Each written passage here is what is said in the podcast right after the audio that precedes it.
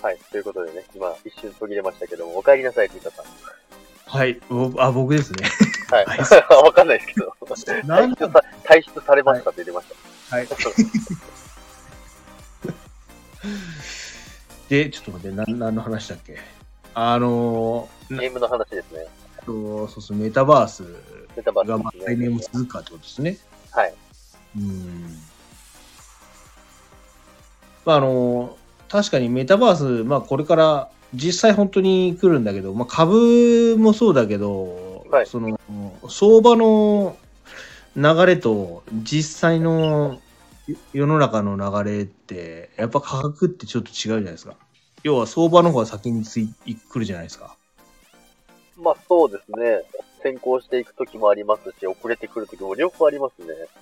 うん、そういった意味で、まあ、このままメタバース系のコインがはいまだまだイケイケな感じで、ら来年の頭からも、はいはいメタバース系一色的な感じになるんですかね。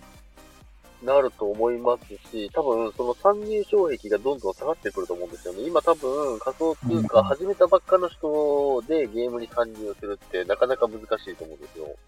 はい。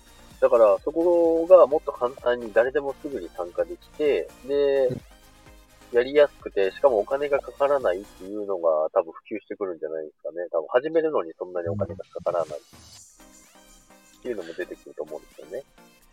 まあなんかね、メタバースというかね、最近ちょっと個人的になんか面白いっていうか、ちょっと注目してるのが、元素騎士オンラインゲームってなんか、はいはい。聞いたことありますかあります。なんかそれのゲーミファイというか、いわゆるブロックチェーンゲーム、はいのトークンが今月もう上場、上場っていうか出てくるのか、I、IO か IDO か、はい、はい。なんか、こういうことは多分ジャックさんご存知だと思うんですけど、はいなんか、そのゲームって結構、なんか、その、説明っていうか、はいい。プロジェクトのその概要を見てると、はい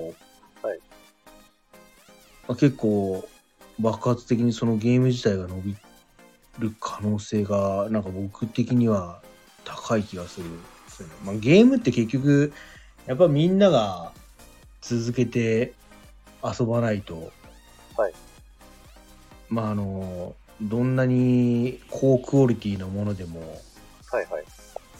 まあ、やる人間、まあ、例えで、例えで言うと、はいまあ、プレイプレイステーション、はいね、2が一番すごく売れて、みんなも遊んだけど、まあ、3、4となるについて、クオリティは上がっていくけど、なんか、それに対するゲームの面白みというか、需要がついてこなかったりとか、そういうのもありますね。うん結局、なんかその、稼ぐことばっかりで内容が伴ってないのとか、うんまあ、そういう意味では、その幻想騎士オンラインっていうか、そのゲーム自体は、はいなんか流行りそうっていうか、はいうん、面白そう、なんか、うん、流行る感じはなんかしますけど、そうですね。お客さん的にはどうですかね。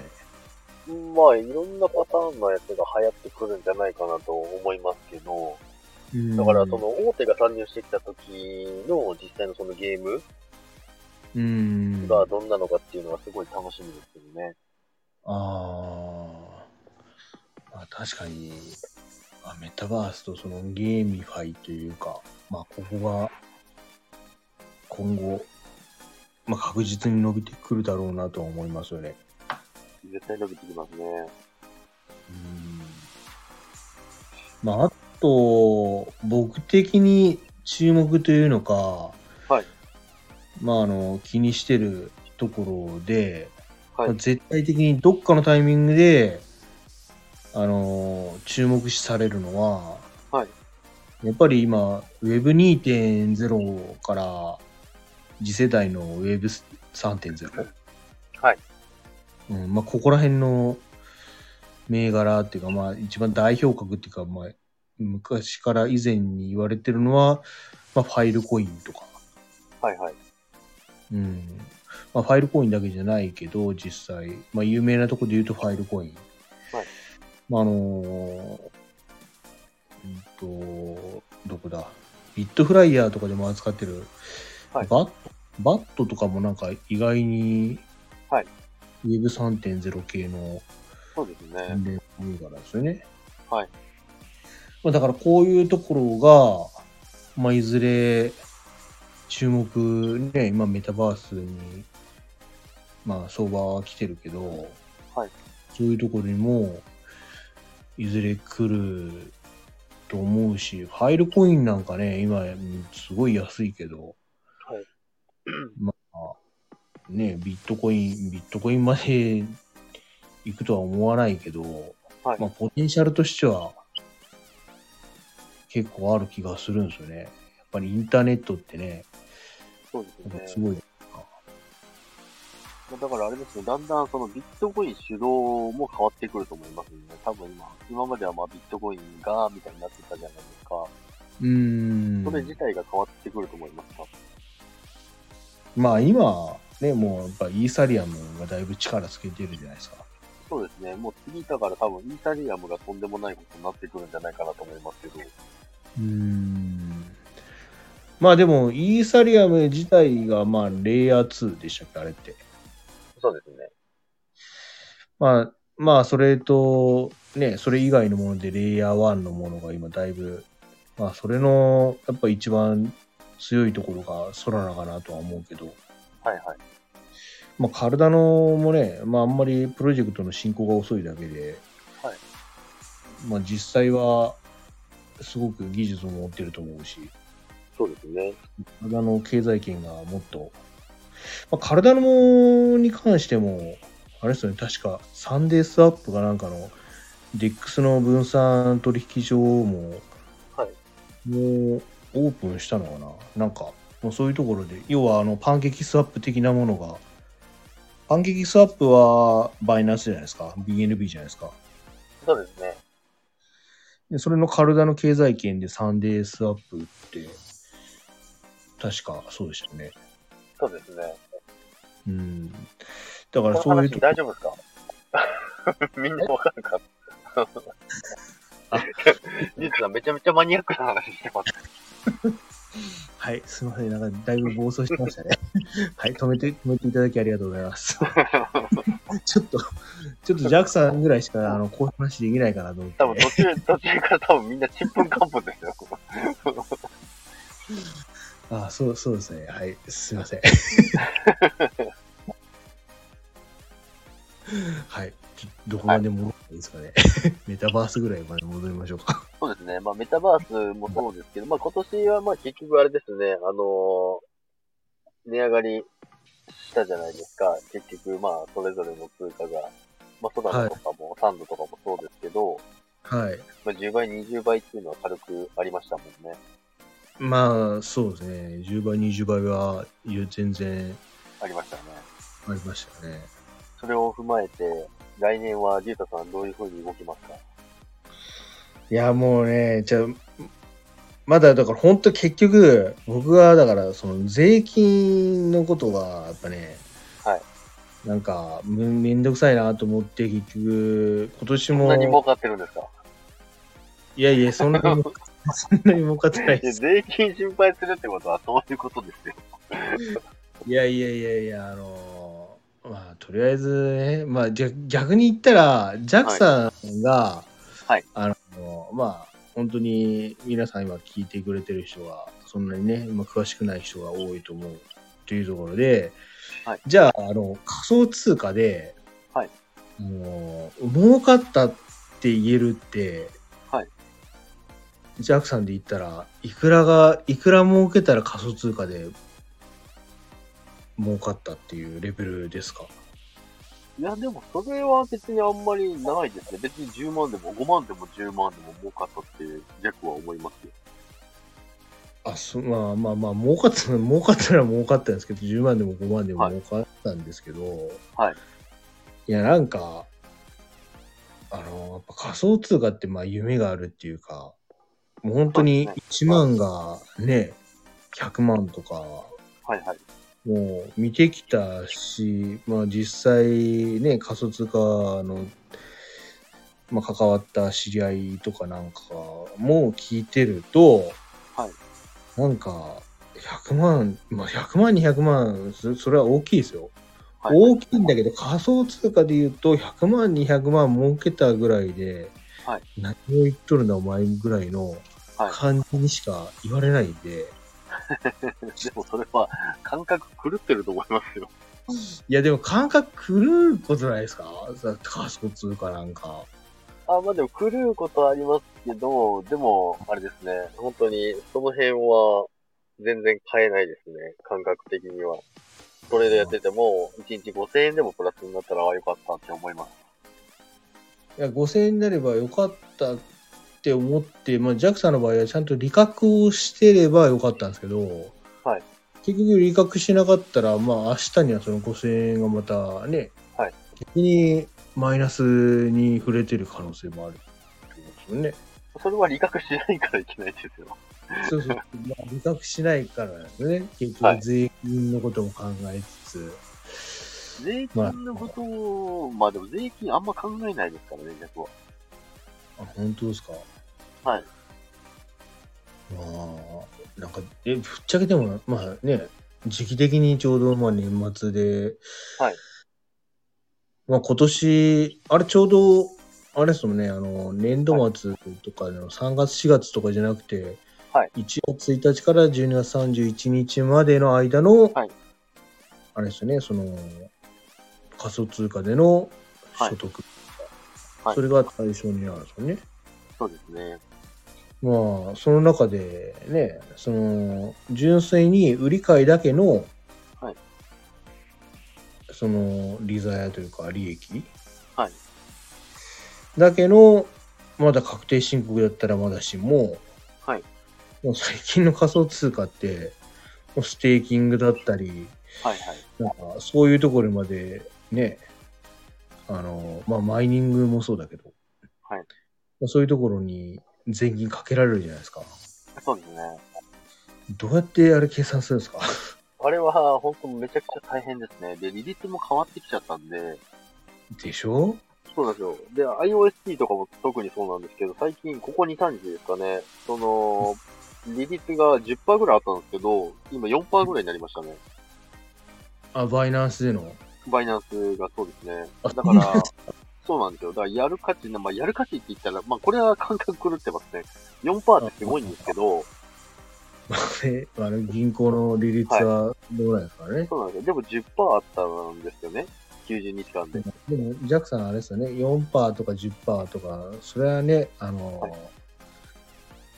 年利、年は利1000%でしたっけ、何ですかそんなもんやってたら、それははい4%なんか、 1000%だってやってないですよ。 まあ、あの、まあ、年利6000%とか、ね、はいあの、7 7000%とか、下手すらは1万ぐらいのやつ、ね、ジャックさんから教えてもらったじゃないですか。あはい。 年利1万パーセントで笑いますよね、本当に。そうですね。もうわけわからなくなっちゃいますね。確かに僕に、僕もそさすがにそんなところにはお金入れたことはないですけど、はい。だってでも、それ本当に100万円入れたら、はい秒で、秒で本当にお金が増えていくっすよね。そうですね。いやー、ね、そんな、そんなね、入れる金、金額がまだまだ僕にはないので、ジャックさんのように。いえいえい えいえ。ジャックもないですから、本当に。まあ、ね、まあまあ、その税金の話で言うと、まあそういうところがね、まあ実際、まあ大きい、大きく利確をしたら、まあ嫌でもやらないといけないから、まあ、そうですね。勉強するなり、そういう情報をはい見るけど、まだまだ本当に、本当利確って言っても数十万ぐらいしか、いや、そう十分ですよ。いや違う、結局数十万っていうか、まああの、利確っていうか、はい。そうだって、まあ、今聞いてくださってる人も、まあ一部、ね、勘違いされてるとあれかなと思って。まあ、日本円に変えることが利確じゃないじゃないですか。結局、ビットコインからイーサリアムに変えた時点で利確そうですね。に、な僕も、あれなんですよね。結局、仮想通貨売って仮想通貨買ってるから、はいはい。まあ、結局手元にはお金ないですよね。 まあでも、ジャックもそうですけど、現金ないです、全然。ね、なんか、皆さんそこら辺ね、勘違いされてる人多いかなと思うんですけど、まあ、ジャックさんは多分持ってますけど、まあ僕は、ちょっと持まって だ、ないですね。毎回それ言いますよね。 持ってないです、全く。全然。本当ですか。いや、じゃあもうしっかり利確とかされてるから、まあやっ、ぱそりれは トレードをやってますからね。はいはいははい。い。まあまあ、来年はでもちょっと、はい。アルガノエーダーのね、まあまあ、一番自分の中ではまあ大きく、まあ儲かってるのはカルダのエーダーかなと思うから、はいはい。そこをちょっと切り崩しつつ違うとこに流そうかなとも思うけど、はいまあね、かまあエーダも捨てがたいというか、まあ全部捨てるわけじゃないけど、まあでも多分転がした方が早いと思いますよ。うーん、ですねその今年もそうだったじゃないですか。いろんな、まあ、柴犬もそうでしたけど、サンドとかもそうでしたけど、あれ結構タイミングずれてたじゃないですか。まあずれてましたね。それが、だから振り返ってみると、多分その、じゃあ、エイダの利益分が、まあ30万、40万あったとするじゃないですか。うん。で、それを、まあ、理覚しておいて、じゃあ、芝居に、あの時入れてればいくらになったとかって計算できるじゃないですか。いやで、その後うん、サンドに入れてたら、みたいな。多分、それを、あの、まあ、過去に戻れたとしたら、その30万、40万でも多分多くいってますよ。まあまあそういう計算になりますよね。なりますよね。うん。だから、絶対あの、一つにこだわるのは悪いことじゃないですけど、絶対転がした方が早いと思うんですよね。その時の旬なやつに。いや、それはね、すごく、すごくわかるんですよ。はい。すごくわかるけど、なんかね、その勇気がね、まあ僕もね、かかまあそんなにね、はいトレード上手い人間じゃない分、本ボ当タンをに押すだけですよ。み皆さんよく言うけど、はい本当買うと下がるし、売ると上がるっていう、こはいのは負のスパンがずっと、あの株に関してはついてたから、 そういったことを続けてれば、そのうち型にはまり、はまるから大丈夫です。まあね。はいそうですよまあ、そこら辺で何か、ね、せっかく今年も最後ですので、ザクさんおすすめななんかコインないですかまたですか 前回も言いましたよ。でも、おすすめはもうメタバース関連の通貨はもう絶対あの、チェックしておいた方がいいですね。あそうですね。まあ来年、そうですねあの、あのジャクさんのおすすめは来年の8月ですもんね。そうですね、IEO があるので、で、あと、えーっと、不モビジャパンでしたっけ、はい。はい。あ、それの IEO もあります、ね。 ?IEO の準備入ったんで、そこも狙っといた方がいい。だからそこまでに資金を必ず用意しといた方がいいですね。うーん、なるほどね。はい。なんかその、株式みたいに資金力ある人に優先権が行くようになる前に多分なってきちゃうと思うんですよね、必然的に。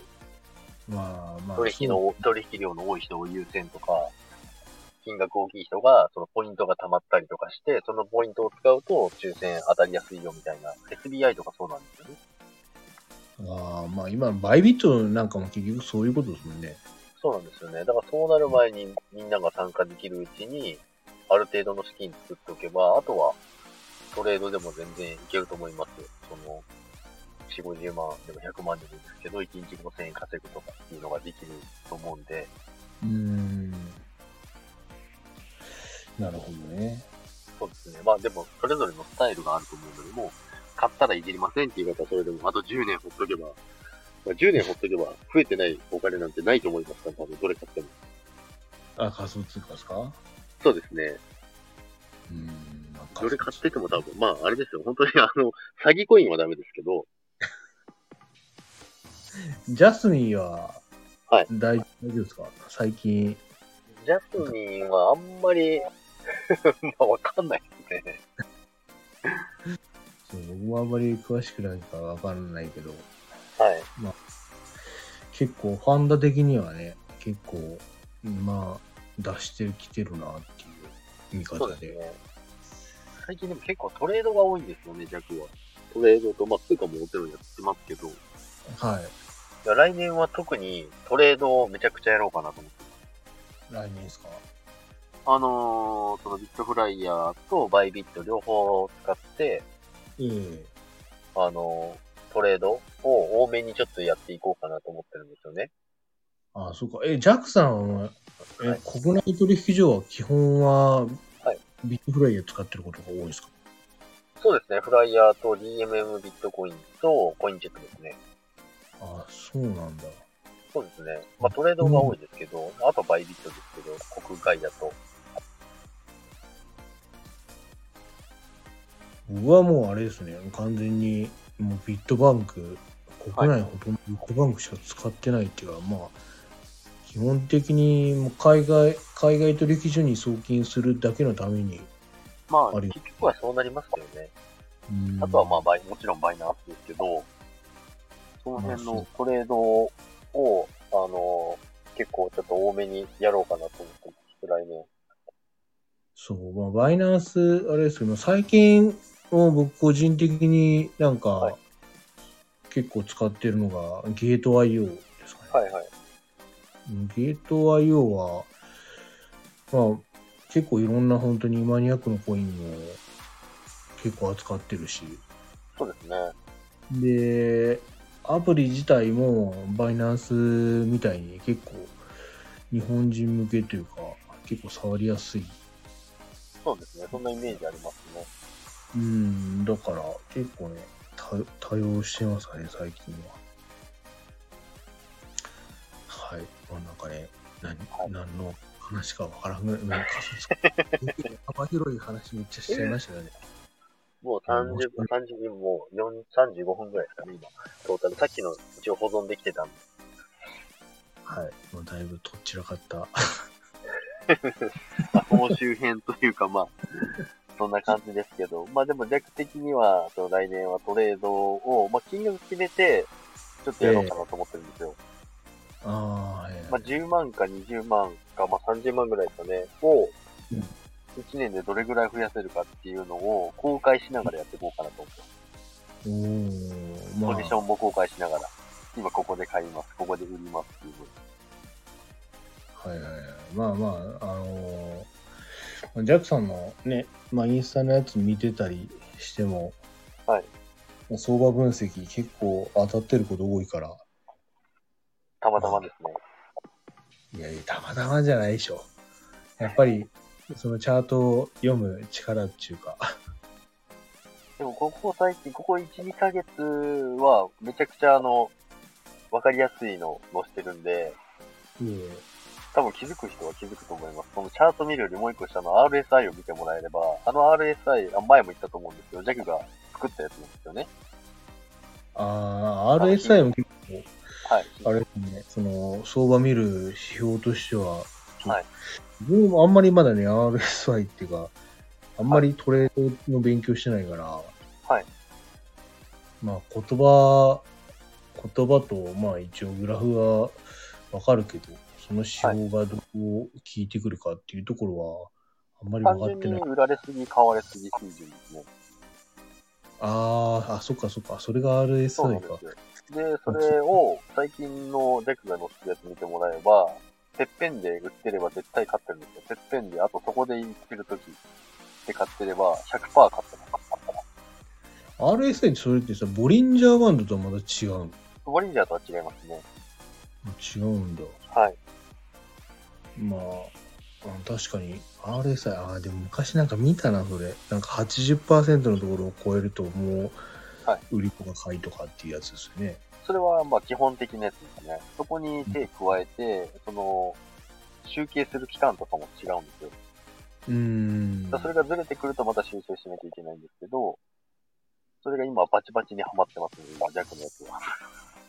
だからそこ、チャート見なくても、そこだけ見てても、2ヶ月間ぐらいは負けなしでいけると思うんです。さすがですね。もうますます、ジャクさんのファンが増えるんじゃないですか。 増えないですけど、今たまたまハマってるだけです。なるほどね。まあ、来年も、まあ、仮想通貨にね、とって、まあ、いい年であるといいなとは思いますよね。そうですね。うん。まあ、とりあえず、ね、はい今期これで、ね、今年いっぱい。はい。一部6回、6回かな。6回ね、あの、一緒にやらせていただいて、ね、内容が途中からバラバラになって、一番最初だけでしたね。本当にちゃんと、真摯にやろうとした のは。あとは僕の暴走でしたね。本当に申し訳ございまいせんえ。いえ、とんでもないです。まあ、おかげさまで僕個人的にはあのはい中身のある、まあ、はい特化した話ができて嬉しかったです。えー、ジャコも嬉しかったですよ。楽しいですからね。そうですね。なかなかあの、まあ、コラボとかでね、まあ、こういう話、まあ、するぐらいじゃないと、実際はね、まあ、最近僕もあの仮想通貨のライブっていうよりかは、ただのね、皆さんとの交流ライブの方がはいスタイフいいのかなと思いつつ、っていう感じですかね。はい。はい。また、か仮想通貨の方を、ね、はまいた、なんか、縁で、また、ライブさせていただけると嬉しいです。いや、全然やりましょう。はい。はい。ありがとうございます。 ありがとうございます。じゃあ今年はとりあえず、これで一旦終わりと締めということですね。はい。わかりました。では、そう。締め、締め締めていきますか。はい。じゃあ、あれですね。また来年ですね。仮想通貨の、まあ、また盛り上がってくると思いますから、もしかしたら、まあ、ゆうとさんが役を見せてなければ、こういうね、話のトークの機会もあるかなと思いますので、その時は皆さん、楽しみにしていただいて。いやいや、どちらか見捨てられるからですよ、本当いや、 なんでですか本当に、あの、つい、ついていかさせていただくんで、よろしくお願い します。勘弁してくださいよ。